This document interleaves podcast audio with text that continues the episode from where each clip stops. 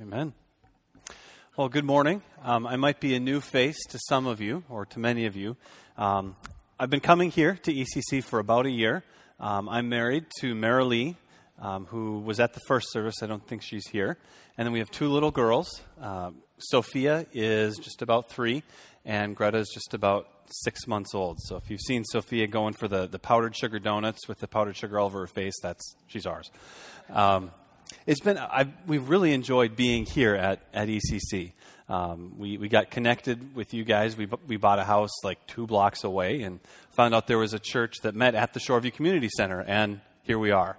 Um, we're both somewhat native Minnesotans. My wife grew up in Fergus Falls, and I grew up in Fargo, so we're almost in Minnesota.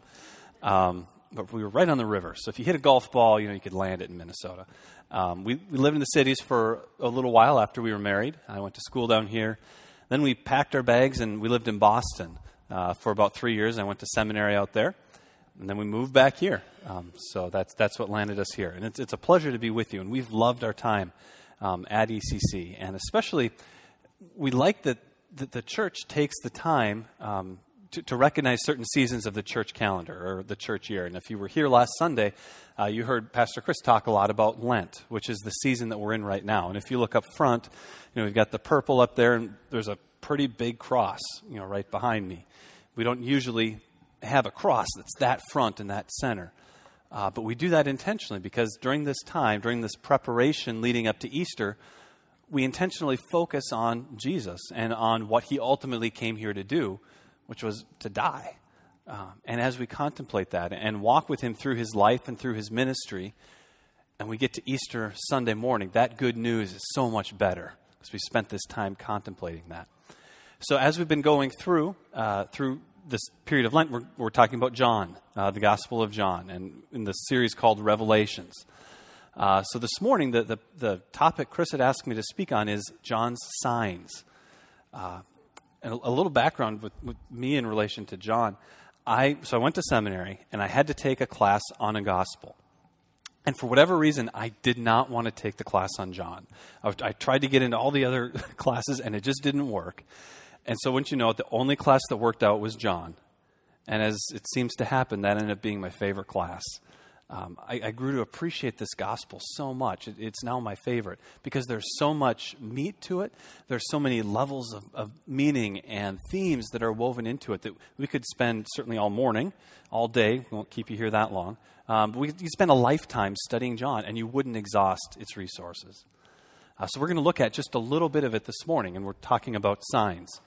Um, we're all pretty familiar with signs in our lives. Uh, I don't know if you've ever been faced with a big decision and you know, have prayed, you know, God, give me a sign that I'm supposed to do this or to go that or marry this person or move to this place. Um, I was reminded of the importance of following signs when they're given uh, a couple years ago. Uh, my wife and I were traveling. We were actually driving to a funeral in the middle of South Dakota. Do we have any South Dakota natives here this morning? Nobody? One. All right. Well, so we were driving in the middle of nowhere, South Dakota, where there's a lot of middle of nowheres in South Dakota. Um, and we came across, so we, we went to the funeral, had the funeral. We're driving on our way back, you know, we're on our nice, dressed up clothes, and there was a, a, a road construction. There was a detour. Um, my wife and I were actually engaged at the time. We weren't married. And I, I said, Well, I don't want to take the detour. That takes too long. We're going to go off on our own, and I'll, I'll do a shortcut to get back to the interstate. And my wife, not having the wisdom that has come with the last five and a half years of marriage, said, Okay. so, so we were driving and uh, we come across this sign, minimum maintenance road, travel at your own risk. This isn't the actual sign. It's I pulled it off the internet, but it was that sign. And I said, "Oh, that's okay." And we're driving my 1999 Toyota Camry, which you know is not such an off-roading kind of car. Um, so we drove. We went a couple miles. We go up a hill and down and through several inches of mud, which was kind of cool. But then the road stopped. There was no more road. It had been washed out like 10 years ago you know, all the locals probably knew you just don't go anywhere on that road. There was no road at all. So we, I tried to turn around and we tried to go back up the hill, but there was too much mud and we couldn't go back up. We were absolutely stuck. So I thought, well, I'll just drive through the field with my Toyota Camry and, and we'll, we'll get around like that. yeah, and if, if you've ever grown up on a farm or been around there, that doesn't happen. So we went about 10 feet and bottomed out and we were stuck. So a couple hours later, I called AAA, tried to tell them where in the world I was in the middle of a field. The guy comes out and he winches me out, and I'm sure he, he just went and laughed about me later. You know, follow, follow, I would have been a whole lot better off. I, granted, I wouldn't have had this story, um, but I would have been a whole lot better off not having done that. And if we didn't have AAA, I don't know what would have happened. That would, we were in trouble. Signs are important, and they're usually there for our benefit. Um, you know, they're, they're not they're, they're, telling us something that we ought to know or that we ought to do, and, and we ought to listen to them. You know, we have stop signs and traffic signals and everything like that to keep things orderly. So in John, that we're talking about signs, and John uses the word sign or the term sign very specifically. That has a very similar function to that road sign. John talks about signs as being an event or something like that that points us to something else that points the way to something that we should do or to believe or to think. John connects signs, especially with the Old Testament, and we're going we're to get there and we're going to unpack that in a, in a little bit of detail here coming up. But generally, when we're looking at signs, we're going to go through John 6 this morning and, and look at Jesus feeding the 5,000. And as we dive into it, and we're going to kind of unpack that text in detail, uh, we're looking for why does Jesus do these signs? Um, you know, often it, Jesus' signs meet some kind of surface physical need, but in meeting that, he points us to something else, to some other need, some deeper need that Jesus himself also fulfills. So that's what we're looking for. As we look at this passage, what need is Jesus meeting? And then what does it teach us about himself? What does it teach, him, teach us about our, ourselves and how Jesus can meet our needs? So let's dive into John chapter 6. Starting in verse 1. I'm reading, by the way, from the, this is the ESV or the English Standard Version. It might differ. If you're following along, you might have a different version. Um, if you don't have a Bible of your own, um, we have a table on the back on the left hand side as you leave. Um, you're welcome to take a Bible completely free, uh, free of charge on your way out. And, and, we love having to restock those. So feel free to do that if, if you don't have one. Uh, John 6, verse 1. After this, Jesus went away to the other side of the Sea of Galilee, which is the Sea of Tiberias. Whenever we see a passage that starts with the words after this, or therefore, or because of this, we're always wise to look back at the preceding context to say, what's been going on? What's the connection between this verse and the, the previous verses? So here in John 5, Jesus has just performed another sign at the beginning of 5. Um, Jesus' signs in, entailed usually healings. Um, and if you look at other, other gospels, they, they would call them miracles um, or, or signs or something like that. They wouldn't call them signs. They call them miracles or, or healings. But in John, they're called signs. So in John 5, Jesus had healed uh, somebody who'd been paralyzed for a long time, which was called a sign. And after that, Jesus made some pretty incredible claims. Especially, he claimed to be equal to God. He called God his own Father. And if you were here last week, Chris talked a lot about that, that Jesus is saying and doing things that you only say that only God says and does. Or John says things about Jesus you only say about God. Jesus is calling himself God. He's making some pretty big claims. And to the Jews of that day, they're pretty surprised, to say the least. Um, having been steeped in the Old Testament, um, to have somebody come and, and claim that that he that God that he has some kind of a connection with God is is is pretty strong. And Jesus makes that even more emphatic at the end of chapter 5. Uh, the last two verses, Jesus is saying, For if you believed Moses, you would believe me, for he wrote of me. But if you do not believe his writings, how will you believe my words? So Jesus is, is saying, he has the audacity to say that Moses wrote about me, which is pretty powerful. That, that turned a few heads. Um, and keep in mind, as we're going to dive into John 6 3, that, that Jesus is making a connection between himself and Moses. That'll be important. So we get into John 6. Uh, Jesus goes away to the other side of the Sea of Galilee, and a large crowd was following him because they saw the signs that he was doing on the sick. So that the term that's used in Greek for sign is a, it's the term that's used um, in the Greek translation of the Old Testament to refer especially to God's signs, God's miracles that He did to bring the Israelites out of slavery in Egypt uh, through the desert and into the promised land, through the Exodus and, and their, their journeyings after that. Um, it's often, in, if you read in the Psalms, um, a lot of those are reflections back on that time where God, through his signs, or you'll see signs and wonders that kind of go together, um, those are supernatural events that God does on behalf of his people to bring them into the promised land. So that, and that term is used by no accident here. So Jesus is doing these signs, and people are seeing the signs, and they're attracted to him. They're curious. They're intrigued. They, they want to know what this Jesus is about. So they're following him. Jesus goes up on this mountain, and there he sat down with his disciples. And again, the mention of a mountain in John is, I don't think, an accident. Uh, if you look again at the Old Testament, mountains are usually places of revelation. Um, Moses goes up on Mount Sinai to receive the Ten Commandments. Uh, and there are other stories where, where you go up on a mountainside to be closer to God or to, to learn something about God. So when Jesus is going up and he's teaching, he's telling us something about God. He's revealing something to us. We have a little more context here. Uh, it's Passover time, the Feast of the Jews. Uh, Passover was one of the biggest Jewish festivals. Um, it was very tied in with their identity as a people. It looked back and celebrated that Exodus I was talking about, where God brought them out of Egypt. Um, part of the preparations for Passover involved getting rid of any yeast from, the, from people's houses, and you would bake unleavened bread or bread without yeast for a full week before the Passover.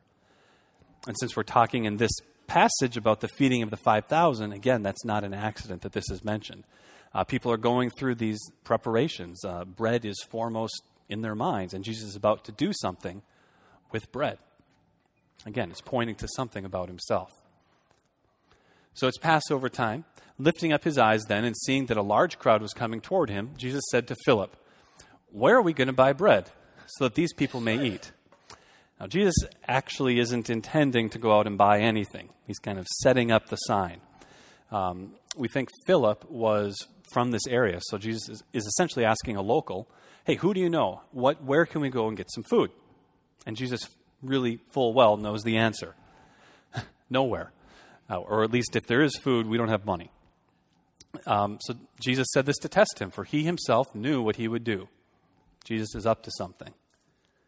Philip answered him, 200 denarii, that means 200 days' wages. A denarius was just a day's wage. 200 days' wages would not buy enough bread for each of them to get a little, let alone feed them for a whole meal. I mean, that's like flying on an airline nowadays. You get a little. You know, you get peanuts or pretzels or something that tides you over until you get to your destination and can spend money there. You know, we can't even, Philip is saying, we can't even tide people over until their next meal. Well, we can't do it. So, one of Jesus' disciples, Andrew, Simon Peter's brother, who was also from this region, uh, said to him, Well, there's a boy here who has five barley loaves and two fish. But what are they for so many? Well, G- G- they're plenty for Jesus, for his purposes. Jesus says, Have the people sit down. Now, there was much grass in that place, so the men sat down, about 5,000 in number. So, if you, if you look in your Bibles, you probably have a heading on this section that says something like feeding of the 5,000. Uh, but if you cross reference this with the other Gospels, we realize it probably wasn't just men who were gathered, there were women and children too. And if you add everybody up, it's more like the feeding of the 15 or the feeding of the 20,000 and not just five. There are a lot of people here. That's a pretty serious church potluck. you know, that's, I mean, we fed, we fed a bunch of people last week and that was a couple hundred. 15 or 20,000, that's a lot of bread. You know, and they don't have, you know, 20, 20 crock pots full of chili. They have five barley loaves and two fish. And that's just a poor person's meal. Barley wasn't a fancy grain. If you had money, you, you had wheat bread or something like that. But barley, that was you know, the poor person's bread. So they have a, a, a poor person's meal, maybe for a, one person or for a family. And Jesus is going to do something with that. The other interesting thing um, I want to point out in this passage is we have a little detail now there was much grass in the place. I can't think of any way to extract any kind of theological significance out of there being grass there. Um, other than it was springtime and Passover happens in the spring, and it makes sense that there would be grass growing in the spring. I think it's just little things like this you find throughout the Gospels that are earmarks of eyewitness testimony or eyewitness detail. You know, if you've ever had to testify or if you've ever just related something to, to somebody, you often remember little insignificant details about an event. And we have that here in the, in the New Testament as well. Somebody's not making this stuff up. You know, this is somebody has sat down and said, "Oh yeah, remember that time when?" And then here's the story. So Jesus took the loaves, and when he had given thanks, he distributed them to those who were seated. So also the fish, as much as they wanted. And when they had eaten their fill, he told his disciples, Gather up the leftover fragments, that nothing may be lost. So they gathered them up and filled twelve baskets with fragments from the five barley loaves left by those who had eaten. Whoa. We, we hear the story a lot, you know, especially if you've grown up in the church or been in the church. It's like, yeah, yeah, Jesus fed 5,000 people or 20,000 people. I mean, can you imagine what it would have been like to be there? To see Jesus give thanks over this very small meal, and he just starts passing out bread. And they just keep passing it and keep passing it. And can you imagine what the reaction would be as you saw this food just overflowing? And these people went crazy. I mean, they ate as much as they wanted to. This wasn't just a, a tiding over meal. So much so that they gathered and filled 12 baskets left over. And that was just Jewish custom to go and to pick up uh, leftover fragments from a meal. Um, you, would, you would pick them up and save them. It's a pretty cool miracle. So the people, rightly, are amazed. Uh, they see the sign and they say, This is indeed the prophet who is to come into the world. So the people see this and they make a direct connection with the Old Testament. I talked a little bit about the connection between Jesus and Moses. In the Old Testament, in the book of Deuteronomy, there's a passage where God is saying that he was going to raise up for the Israelites a prophet like Moses. And that's what these people are referring to. They see Jesus do this thing, this miracle, and they connect him with at least the Old Testament prophets, at least with Moses, and they say, ah, this is the guy that Moses wrote about. Not only that, they see they, they make that connection, and then they take it a step further. Perceiving then that um, they were to, about to come and take him by force to make him king, Jesus withdrew again to the mountain by himself. So the people, being amazed, translated that immediately into let's take Jesus. He's clearly something special. He's clearly a prophet or, or something. Let's make him king. Let's, he can surely throw out these Romans who are oppressing us. You know, let's, let's set up a kingdom under him. Let's have us a revolution. And Jesus is saying that's, that's not what I'm about at all. He didn't come to build an earthly kingdom like that. And Jesus withdraws. So here we have the sign. We have the, the situation presented, and Jesus meets it. People are coming, they're hungry, they need something to eat, and Jesus provides for them. But that's not the full function of a sign. And we're going to unpack that a little bit more. Because Jesus is going to say, hey, remember all of remember what I did, remember how I fed you. This points to a deeper reality, a deeper need in each one of you. And here's how I fill that too. Like I filled you with bread, I can fill you at a deeper level too. So we're going to jump ahead.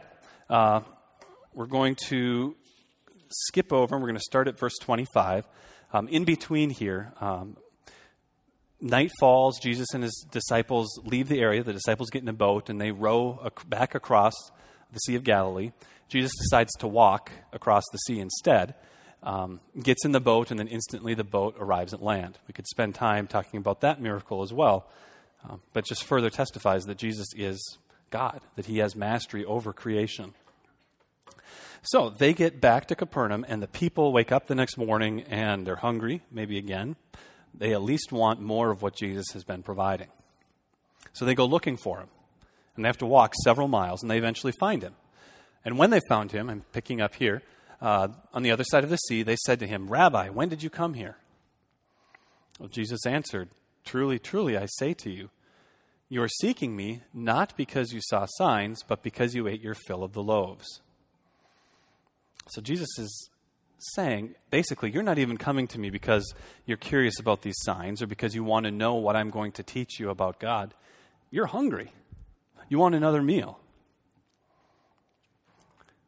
So he questions their motives. Then he says, Don't labor for the food that perishes, but for the food that endures to eternal life, which the Son of Man will give to you.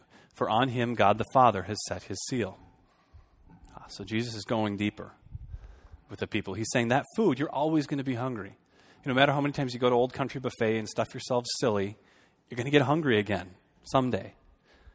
That's, that's just a need that you always have to fill. But it points to a deeper spiritual need. So the people asked Jesus, and so Jesus is pointing them to their need for food that endures to eternal life, that he, the Son of Man, would give to them. And the Son of Man is Jesus' favorite way of referring to himself. Um, that the Son of Man will give to you, on whom the, God the Father has set his seal. So Jesus is basically saying, I'm the authorized representative sent from God to offer you eternal life. Jesus is kind of cutting to the chase here. We're, we're not talking about physical hunger anymore. So then they said to him, Well, what must we do to be doing the works of God? So they're, they're curious. They're, they're wondering, what do we got to do to at least please God, to, to make him happy, to be acceptable before him? What do we have to do? And Jesus answers, This is the work of God, that you believe in him whom he has sent. Now, that's a pretty powerful statement. Let's take a little bit of time to, to unpack that. So they're saying, What do we have to do to please God? And I think that's a question that wasn't only asked in the first century, but that humanity is asked down to the present days. What do we have to do to please God? What do we have to do for salvation? What do we have to, what kinds of things are expected of us to you know, attain that ultimate goal? And if you look at a lot of the world's religions that are out there, they answer that question. They, re- they really try to answer it. They try to spell out here are the things that you have to do to attain that ultimate state, whether it's going to heaven or to attain enlightenment or you know, what have you. Here are the things you have to do. But Christianity isn't like that. And Jesus says here the thing you have to do is to believe. It's to believe. It's not give away 15% of your income and fast six times a week and, and do all of these things. It's to believe. Now, Christianity, it's, it's fundamentally, it's news. It's, it's good news. It's proclaiming that what we had to do, Jesus already did for us. It's kind of mind blowing. We're so used to that because we've grown up in that. That's pretty mind blowing. So, when we're talking about these signs, know, again, we're not talking just about the first century. You know, I think that applies directly to us today. Jesus, with these people, he's kind of cutting to the heart of the issue. He takes them from their physical need and he says, Well, there are things deeper than that that you also need.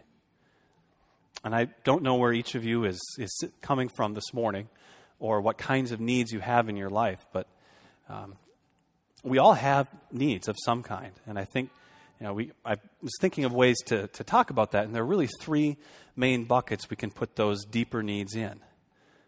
Uh, the, the, the, things that drive us as we go throughout our life. Um, one of the things that I find true to myself is there's a need for some kind of success. I mean, we want to, especially in our culture um, here in, in the U.S., we want to be successful in whatever context that is for us, whether it's in the business world or with your family or in school. Mean, we don't want to come to the end of our lives and say, well, I kind of wasted it. You know, we want our lives to count, we want our lives to, to be meaningful. So we've got some kind of a need for success or achievement or feeling that life has been worthwhile. I think another thing that drives us is a need for security. Um, you know, financial security probably jumps foremost to our minds, especially given the economy and you know the difficult straits that a lot of people are in. You know, we want to know where our, our meal is coming from today at noon and then where our next meal is coming from. And we'd really like to have money in the bank so we can eat tomorrow and next week. And, you know, you can extrapolate that out. Um, there's a need for some kind of an emotional security. You know, we want to, to know we're secure there, or, or physical security, even. So I think at a deeper level, we have needs for success and for security. And I think a third one is, is to belong to feel that there's somewhere where we can be who we are. We don't have to put on any pretenses. You can put on your ugly slippers and you know just be yourself. You know, it's you're looking for a place to call home, to have people around you who accept you and who love you for, for who you are, um, whether that be a husband or wife or your families. We have a need to belong. So keep those, those categories in mind. Those are, I think, they're not exhaustive. You could probably think of others. but Those are a good way to, to articulate the deeper needs that a lot of us come with. So let's jump back into John and see what Jesus is saying to these people about their deeper needs. We're going to pick up um, partway through the slide here at verse 30. So Jesus has said, basically, believe in me. So they said to him, Well, then what sign do you do that we may see and believe you? What work do you perform? Our fathers ate the manna in the wilderness, as it is written, He gave them bread for heaven, from heaven to eat. That's kind of ironic because Jesus just did a pretty awesome sign dealing with bread from heaven. So I don't know, maybe these people weren't there, but you know, maybe they just didn't get it. I don't know. But they're, they're saying, well, prove it. You know, what sign can you do? And Jesus has proved it. Um, again, manna from the, the wilderness, that's making a connection to the Old Testament again, where they were led out from Egypt through the Exodus into the promised land, and God provided food called manna. Um, manna literally means, what is it? Um, God provided food miraculously for them. So they're saying, Give us a sign. Well, then Jesus says to them, Truly, truly, I say to you, it was not Moses who gave you the bread from heaven, but my Father gives you the true bread from heaven. So he's Jesus is kind of taking them to the next level right in that sentence. He's saying it's not just about food again. It's my Father who's giving you bread. My Father gives you the true bread from heaven. For the bread of God is he who comes down from heaven and gives life to the world. They're still not quite tracking with them. They say, Oh, bread from heaven, that sounds cool. They said to him, Sir, give us this bread always. And the ironic thing is that that is probably accurate because Jesus has come to give them bread, true life, himself forever. And Jesus says to them, I am the bread of life. Whoever comes to me shall not hunger, and whoever believes in me shall never thirst. He's saying, I'm the answer. Whatever that, that physical need is pointing to your deeper spiritual need of, of needing life, of needing some kind of purpose, of, of, of needing ultimately salvation. And that's found in me. Just as I fed you physically, I can feed you spiritually as well. But I said to, but I said to you that you have seen me, and yet you do not believe. All that the Father gives me will come to me, and whoever comes to me I will never cast out. For I have come down from heaven not to do my own will, but the will of whom he whom sent the will of him who sent me. He's basically saying, believe in me, and I, if you come to me, I'm not going to turn you away. I'm not going to cast you out. I'll accept you. And this is the will of him who sent me, that I should lose nothing of all that he has given me, but raise it up on the last day. For this is the will of my Father, that everyone who looks on the Son and believes in him should have eternal life, and I will raise him up on the last day. So here we go. Jesus has gone deeper with them. He's taken their physical hunger and said, This really points to your spiritual hunger that you can't fill by yourself but it can only be filled through me. Again, I don't know where you're coming from this morning, um, but I know in, in my life I tend to try to fill those those deeper needs or those desires in a lot of different ways. Um, and I, a lot of times, so I, I work full time in the corporate world. I, a lot of times, fall into the trap of letting that world kind of define my criteria for success or achievement. That can be exhausting.